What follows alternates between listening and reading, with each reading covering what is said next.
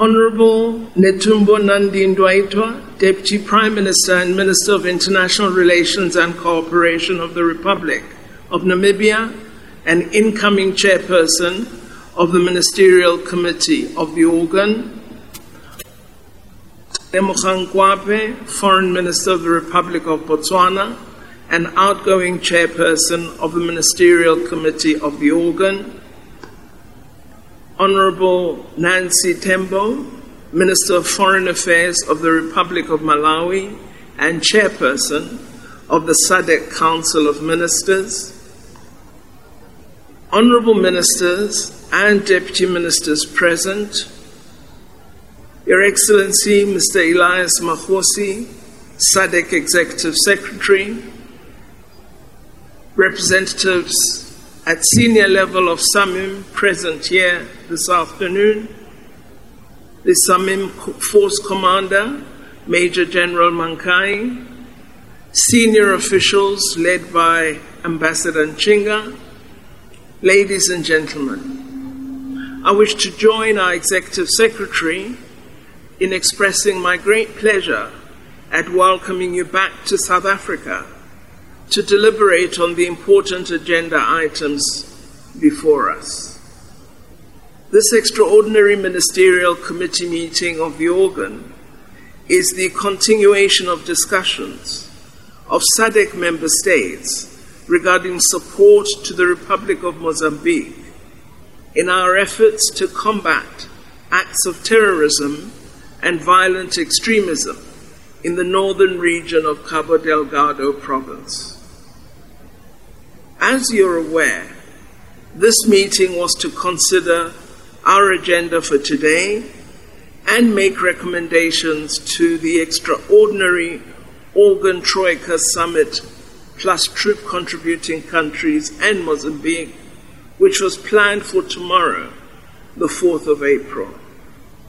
However, due to the very busy schedule of several of our heads of state, we have had to defer the summit to a later date, a date that is under consideration by the chairperson of the Organ Troika, His Excellency President Ramaphosa. We deemed it important, nevertheless, to proceed with our meetings up to today's meeting of ministers, as our preparations were already at an advanced stage. I wish to sincerely express regret for any inconvenience that might have been caused by the short notice of change that we communicated to you a few days ago.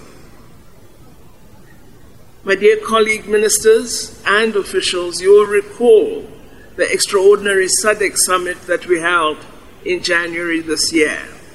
It made key decisions regarding the SADC mission in Mozambique deployment. It extended the mandate of SAMIM with additional capability requirements and additional integral personnel for, the, for a further three months, from January through to April 15 this year, and discussed proposed de escalation to scenario five, as we term it. In that regard, member states at that meeting made further pledges of the required combat equipment and personnel to support our mission's operations. An additional budget in support of the operations was also approved at that January meeting. The continued commitment and support of member states in the mission is highly commended.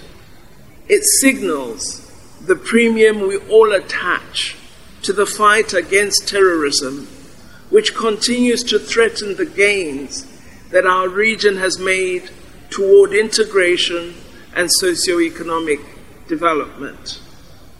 We sincerely believe that all the efforts being made by member states are absolutely necessary and not in vain.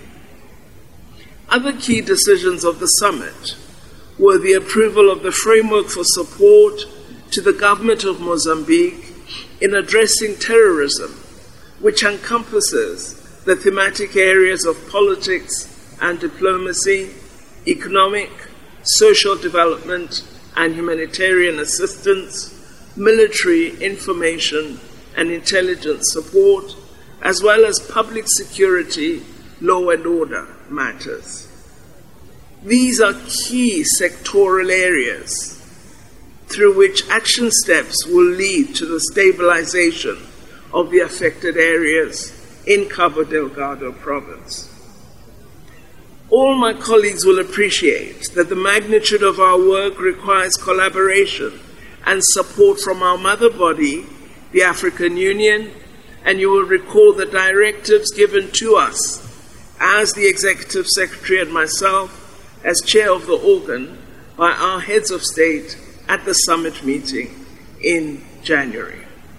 We also would require support from our international cooperating partners. In this regard, I'm pleased to confirm that we have carried out the instructions of our heads of state. And we are pleased that the European Union has approved funding for our mission from the African Union Early Response Mechanism, which resides under the auspices of the African Peace Facility. Also, we are pleased that there has been confirmation of the availability of non lethal equipment at the Continental Logistics Base. All of these are welcome developments. Our Secretariat needs to ensure follow up on these matters as the promised equipment is urgently required in our theatre of operation.